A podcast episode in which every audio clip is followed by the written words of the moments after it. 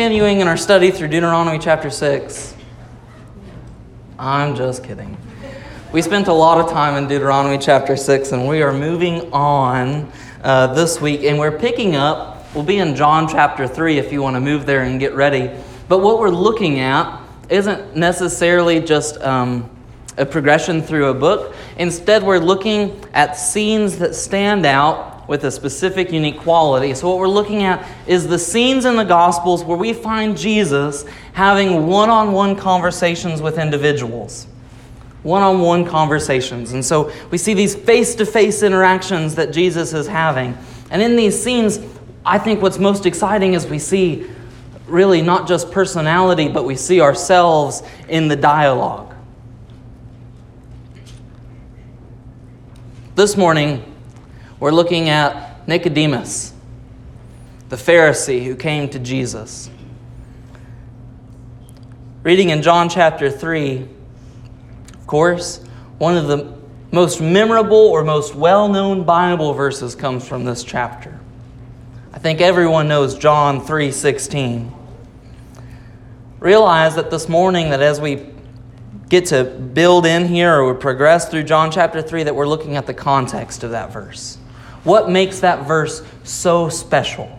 What makes that verse so prominent? What makes it mean so much? What makes it so powerful? Why is it so memorable that so many different people have memories of this verse or even know it well enough to be able to recite it? Even people who haven't spent time in church or maybe aren't even disciplined in reading God's Word, they know this verse. This morning, we get a look at those preceding verses, the context around this. Picking up in verse 1, we'll be reading all the way through verse 15. But before we do that, let us pray that we might have understanding. Our Father in heaven, I thank you so much for your word and the blessing that you've given us this morning to be here.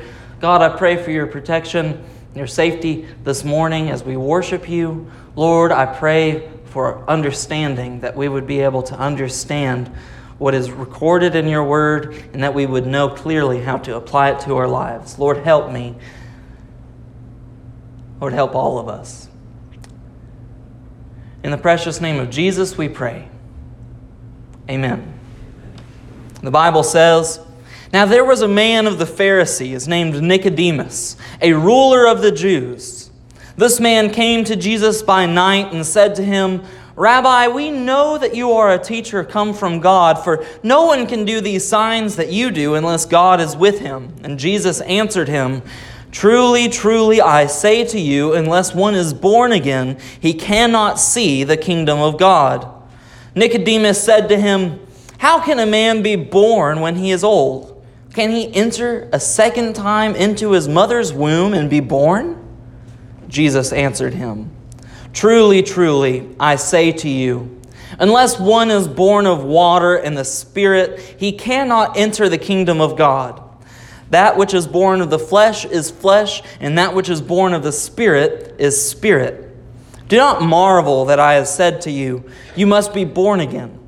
The wind blows where it wishes, and you hear its sound, and you do not know where it comes from or where it goes. And so it is with everyone who is born of the Spirit. Nicodemus said to him, How can these things be? And Jesus answered him, Are you the teacher of Israel, and yet you do not understand these things? Truly, truly, I say to you, we speak of what we know and bear witness to what we have seen, but you do not receive our testimony. If I have told you earthly things and you do not believe, how can you believe if I tell you of heavenly things? No one ascended into heaven except he who descended from heaven. So the Son of Man. And as Moses lifted up the serpent in the wilderness, so must the Son of Man be lifted up, that whoever believes in him may have eternal life. I've called this sermon, or I've entitled it, Oh, I forgot the title. What is the title? It's in your bulletin. I thought that it was significant. Divine, Divine encounters, but this is this this entire passage or this part of the Bible where Nicodemus is talking with Jesus is about faith. It's about what it means to have faith. How do we have faith when we think that we know everything? How do we have faith when we think that we know everything? This is a problem that we have whenever we spend a lot of time in church because we grow familiar with all of these biblical terms and these biblical ideas, and we deceive ourselves into thinking that we know more than we actually do. I have this problem because I think I'm smart. The greatest lesson I learned in seminary was that I don't know quite a lot. Nicodemus was in a similar predicament. If we look at verse 1, we learn quite a bit about him. The Bible tells us that he was a Pharisee. That means that Nicodemus strictly adhered to God's word, that he prioritized the word even to the point that he would add disciplines to it to make sure that he was not found out of bounds. Verse 1 also refers to Nicodemus as a ruler of the Jews which gives us a picture that he wasn't just a Pharisee, but that he was a member of the Jewish high court, so that he was a member of the Sanhedrin, a limited group of people who were put into positions of power because of their prominence. So he's not just a Pharisee, but he's a member of the Sanhedrin. He's an important guy. Jesus even refers to him, if you look in verse 10, Jesus calls him the teacher of Israel. Which means Nicodemus wasn't just a Pharisee, he wasn't just a member of the Sanhedrin, but that he was so prominent, he was so important that nearly everyone in the community or in the Jewish faith looked at him as an authority on biblical things. He knew quite a lot. And even despite that, he's not able to understand what Jesus is telling him in this dialogue. Despite all of the understanding and the authority that Nicodemus had, he comes to him. And, and if you look in just in verse 4, he says, How can these things be? Look down at verse 9. How can these things be? Jesus is explaining to Nicodemus spiritual things. He simply said, To see the kingdom of God, you have to be born again. And Nicodemus pauses and says, How can this be? Now, some commentators will say that this was a part of the, the rabbinical tradition, or this was how rabbis taught, that they asked questions. And Nicodemus, being a teacher of teachers, would have known this, and he would have asked more questions to continue this dialogue. And I see evidence for that in verse 4. I see evidence that Jesus says that one has to be born again. Nicodemus says, How can a man be born when he is old? Can he enter into his mother's womb? Obviously not. We see him continuing on this dialogue, or he's asking a question in order to grasp spiritual things that Jesus is trying to teach him. But in verse 9, I do not see that. He's not building. He's not moving in any direction. In verse 9, Nicodemus' response is simply, How can these things be? His question is not one of, of um, the Socratic method. Instead, it is one of ignorance. He doesn't get it. What's Jesus saying when he says that one must be born again?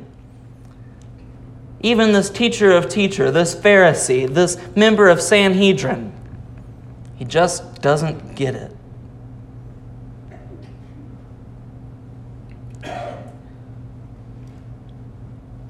Jesus explains why it's possible for us to have so much knowledge, for what we think is knowledge, and still not be able to grasp the spiritual truths that are found in the Bible. If we would, let's read verses 11 and 12 again. Jesus says that we speak of things that we know and bear witness to what we have seen, but you don't receive our testimony. If I have told you of earthly things that you do not believe, how can I tell you of heavenly things? Our greatest problem in thinking that we are wise or smart enough to approach the truths that are found in the Bible is that we really drop the ball. We don't even realize that we're not capable of understanding all of the things that are found on this earth. What makes us think we're capable of understanding things that are beyond us in heaven? Jesus' illustration of the wind You can see it.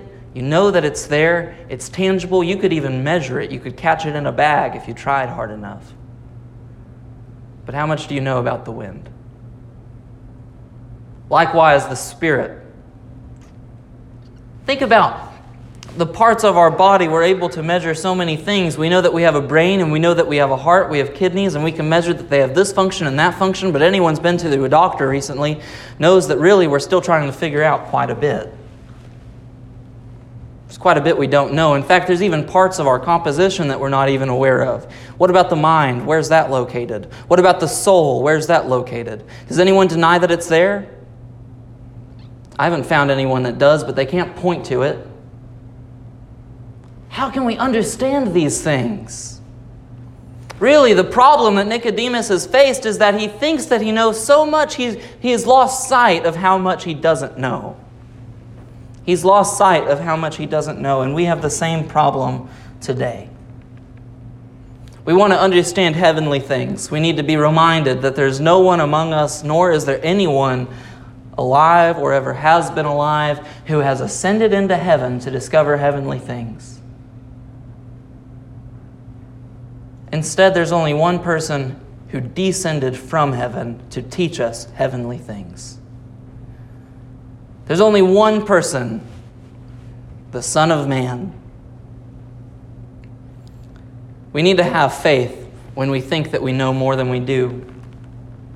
Secondly, we need to have a faith that admits our need of the Son of Man to reveal these things to us. Jesus tells us clearly that to see the kingdom of God, to see the kingdom, we must be born again.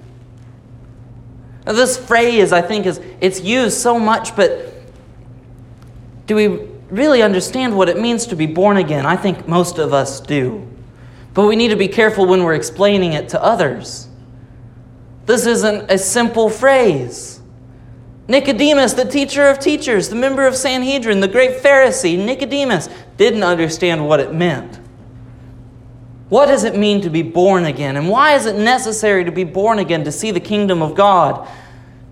The answer, of course, Jesus explains in verses 5 and through 7 that being born again is not a reference to a physical birth or a birth of flesh, but this is a reference to a part of us that is born dead. Being born again means that the spirit that is created within us comes alive for the first time. And to see heavenly things and to know heavenly things and to be able to interact with God's kingdom, to be aware of it and to know that it's there requires that this part of us is alive. If you want to see the kingdom of God, you have to be born again because the spirit that God put within you must be alive, interacting with the kingdom of God. The spirit must be alive within you. To be born again doesn't mean that you crawl up into your mother's womb and crawl back out. What an awful idea. It means that a part of us comes alive for the first time. It's a second birth.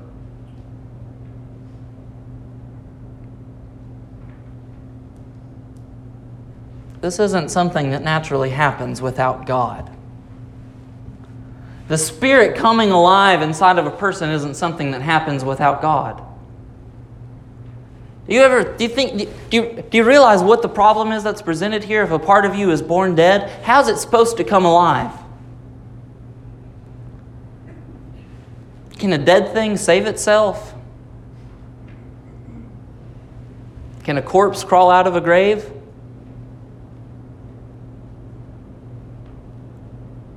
Can it reach out for help? Can it ask for help? Can it do anything? The spirit within us, when born dead, is not capable of helping itself, but it's through God that it's able to do anything at all. In this process, God provides to the spirit that's born within us conviction and awareness that we are able to reach out to God, that we're able to accept the grace that He's given to us. In this entire picture, what Jesus is telling to Nicodemus is that God sends a spirit, that He moves. That it's through this process that the Spirit is able to come alive. That in order to be born again, one must be I'm sorry, in order to see the kingdom of God, one must be born again, which starts with God. There's a second pro- part of this process, though. God sending this ability for us to feel conviction, to be aware of our sins, to know that we need a Savior, isn't enough because it requires belief. Count how many times in chapter 3 the word believe is found. Jesus repeats it over and over and over again in a short period of time, particularly when he's speaking with Nicodemus and he explains that in order to be saved, you must believe. As simple as that, even when you aren't able to understand everything that God has put before you, that you can believe. Before you're able to understand it, you need to believe, or that you need to have faith. Before you're able to see the kingdom of God, you have to believe. The order of operations here is backwards from what we think it should be. We think that we need to see the kingdom of God so that we would be capable of believing in His grace. It's actually the opposite. Once we believe, we're able to see the kingdom of God. But that isn't our assurance of faith. Our faith, our belief happens simply because we're aware of our sin, simply because we experience conviction, simply because there's a spiritual awakening, because there's the born ability that we are able to accept God's grace. We have faith even when we think that we know. We have faith to admit our need because we know that seeing this kingdom isn't something that comes to us naturally. Our faith is in response to God's grace, and this is so significant. We have a need to respond. God presenting Himself to us, giving us His word, giving us His grace, that doesn't save us. It doesn't make one born again. It doesn't give them the ability to see the kingdom of God. Instead, there's a next step, which is our response. Building up to John 3:16, which is actually the consequence of unbelief. Bible and Jesus' teaching here clearly presents to us that we have a need to respond to Him and to respond to this grace. Starting in verse 12, if I have told you earthly things and you do not believe, how can I how can you believe if I tell you heavenly things? No one has ascended into heaven except he who descended from heaven, the Son of Man. This is different than most world religions. Our authority and our teaching doesn't come from somebody having some special kind of awakening. Instead, it comes from God Himself taking on flesh, descending from heaven, sacrificing and giving up all the glories of the kingdom of God that He can be bound in flesh that he can experience what we experience, that he can become an atonement and a sacri- or a propitiation on our behalf, so that he could do all of these things. His authority in teaching doesn't come from a place of intellectual exercise or study like Nicodemus's. His place of authority when he speaks and when he teaches comes from experience, that he came from heaven. His experience is the basis of his authority and he teaches here our faith to respond to God's grace. There's a reference at the end of this passage, or at least where I stopped in verses 14 and 15, to Moses rising, raising high in the wilderness the serpent. I don't know if you're familiar with this, what's being alluded to here. But if you jump back to Numbers, the book of Numbers, chapter 21, you'll see this story written out pretty clearly, and it's not that long. This is right after the, the rock at Meribah. The moment in Israel's history when Moses was instructed by God to speak to a rock, instead struck the rock, and God said that you would not enter the promised land because you failed to acknowledge me as God before my people. What happens immediately after this? Now, I want you to think about this, just in Israel's history, how miraculous this is. Everything that they've been through, I spent a lot of time over the past 11 weeks talking about this. Everything that Israel had been through, delivered from Egypt, the Red Sea parted, water provided, wandering in the wilderness, all of these different things, the Ten Commandments delivered to them and presented to them. And now at Meribah, Moses drops the ball, and instead of doing what God asked him to do, he struck a rock like he had done previously. God still provided water. Let's just pause there. Water poured out of a rock in the desert. That rock becomes a symbol of God's protection and His providence for the nation of Israel. We call God our rock, not just because of the foundation, not just because of the story that we read about in the New Testament, but that's an Old Testament idea that this rock or God's presence or His providence would be following Israel around in the, in the wilderness, protecting them. How miraculous! As part of this judgment, Moses isn't the one that leads the nation of Israel into the promised land. In fact, his brother Aaron is condemned to die. He was supposed to be a spiritual leader for a nation, and he had failed. We see the passing of the reins between this first generation to a second generation of leaders. God's choice to pass on the reins. And, and this is incredibly miraculous. I mean, it's amazing what God has done. Despite the, const, the constant disobedience or constant faithlessness of a people that God's provided for, God continues to come back and continues to provide for them. How many times can we put up with this? God doesn't seem to have any limits. Numbers 21, we find that after Aaron dies, the people of Israel respond in faithlessness, that they grumble against not just Moses, but they grumble and complain against God, who's brought them out in the wilderness to continue to wander. It's not long after they see the consequence of disobedience and faithlessness to God that they're doing the exact same thing. And so God decides to judge Israel, to teach them, to discipline them like a father would discipline his children. And the Bible says that he sends fiery serpents. Most likely called fiery serpents because of the inflammation that would happen whenever you were bitten from them. The Bible says then that many in Israel died.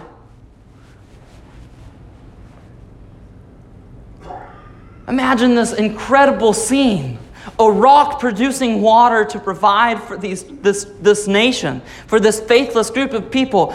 And now there's snakes all around them, biting them, and many of I'm terrified of snakes. I hate snakes. And many of them are dying. The people go to Moses and they say, We see that we have been disobedient to God. Actually, let me turn back here. Let me read it.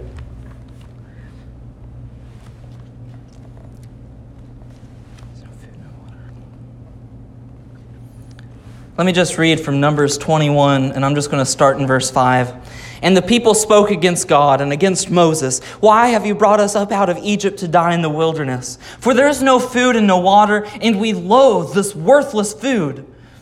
Then the Lord sent fiery serpents among the people, and they bit the people, so that many people in Israel died. And the people came to Moses and said, We have sinned, for we have spoken against the Lord and against you. Pray to the Lord that he might take away the serpents from us. And so Moses prayed for the people. And the Lord said to Moses, Make a fiery serpent and set it on a pole. And everyone who is bitten, when he sees it, shall live. So Moses made a bronze serpent and set it on a pole. And if a serpent bit anyone, he would look at the bronze serpent and live. God's choice here, after hearing Moses intercede for the people, after they've repented for their sins, is not to take away the snakes. Instead, he instructs Moses to set up on a pole a picture of a snake.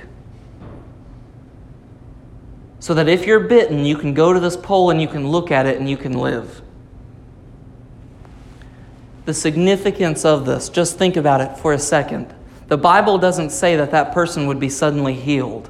The Bible doesn't say that that snake bite would suddenly go away. It says that you won't taste that final bit of that snake's bite. You won't die.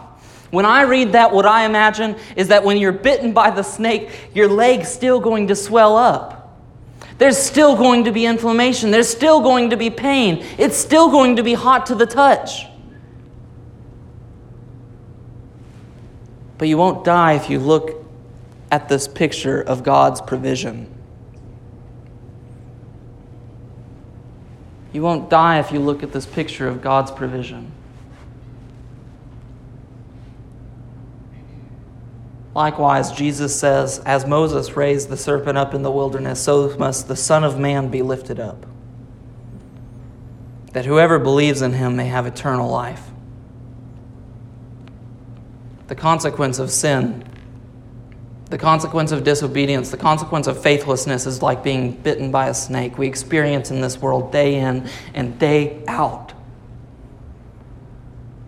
sickness, grief, turmoil poverty, everything that's wrong with the world that you can name, that I can name, is a consequence of sin. The world wasn't created to be imperfect. Instead, the image of the world is marred by sin that is present in it.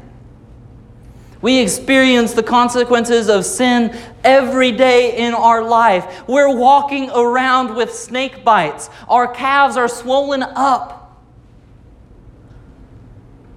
There's inflammation and pain. And it's difficult to walk. And I don't know if you've ever been bitten by a snake or any poisonous animal, but you don't have a lot of energy when that happens. You want to lay down and die. You want to close your eyes. You either want to get better or die, one or the other. We live in a world with snake bites.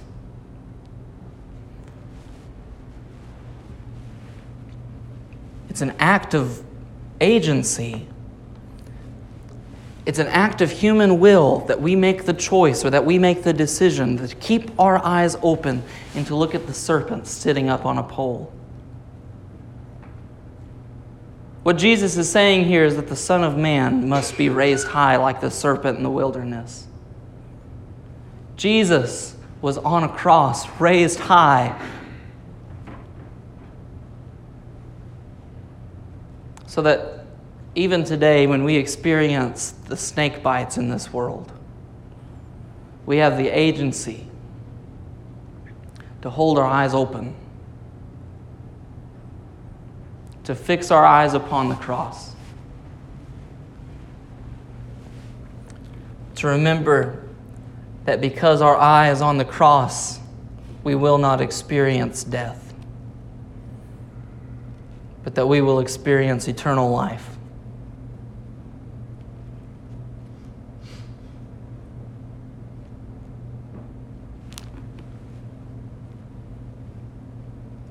When we look at the story, we find a very learned man who knew quite a lot about God's law and what it meant and how to apply it.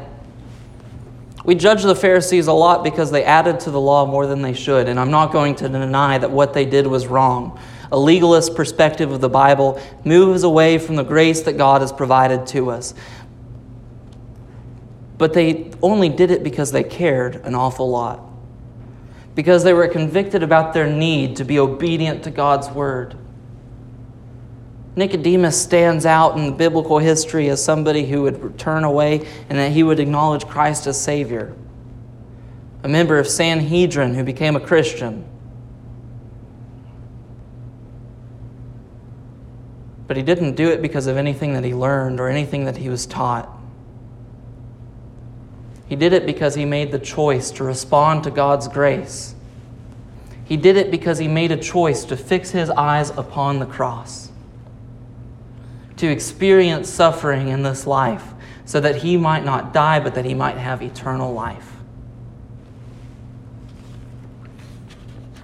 What Jesus taught to Nicodemus in the first part of this dialogue is timeless.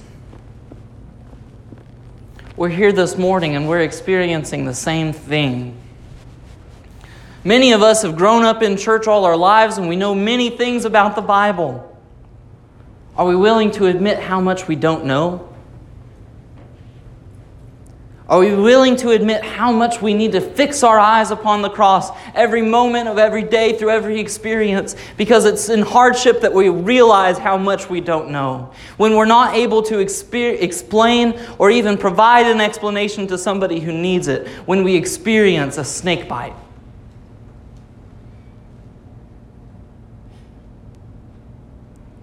The answer isn't that God wants suffering for us. The answer is that He wants us to rely on Him. So, whether you've been a Christian all your life and you need to be reminded to fix your eyes upon Jesus, or you've never understood that seeing the kingdom of God only comes when you make that decision to do so. I pray that as we have a time of invitation this morning, that you would reflect on that need that you would consider what it means to fix your eyes upon the cross.